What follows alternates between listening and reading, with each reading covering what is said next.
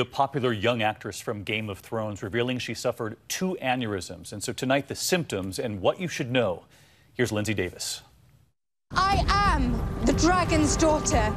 She plays Khaleesi on HBO's fantasy series Game of Thrones, a figure of strength.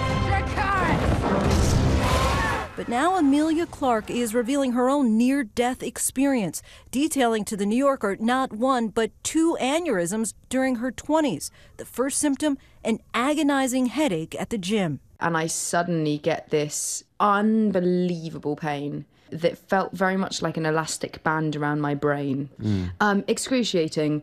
An artery had ruptured in her brain. While recovering from the first of two surgeries, the nurse asked her name and she couldn't remember it. It was the scariest thing I've ever experienced in my life. It was in that moment I asked them to just let me die, literally. Soon after that, during a publicity tour for season two, she describes being so woozy, so weak, that she sipped on morphine in between interviews. Clarke is fortunate. Of the 30 to 40,000 cases of ruptured aneurysms annually, half are fatal. It's estimated that roughly 6 million unruptured cases may exist.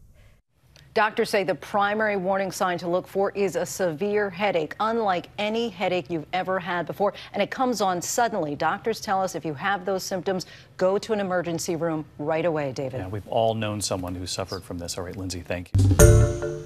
Hi, everyone. George Stephanopoulos here. Thanks for checking out the ABC News YouTube channel. If you'd like to get more videos, show highlights, and watch live event coverage, click on the right over here to subscribe to our channel. And don't forget to download the ABC News app for breaking news alerts. Thanks for watching.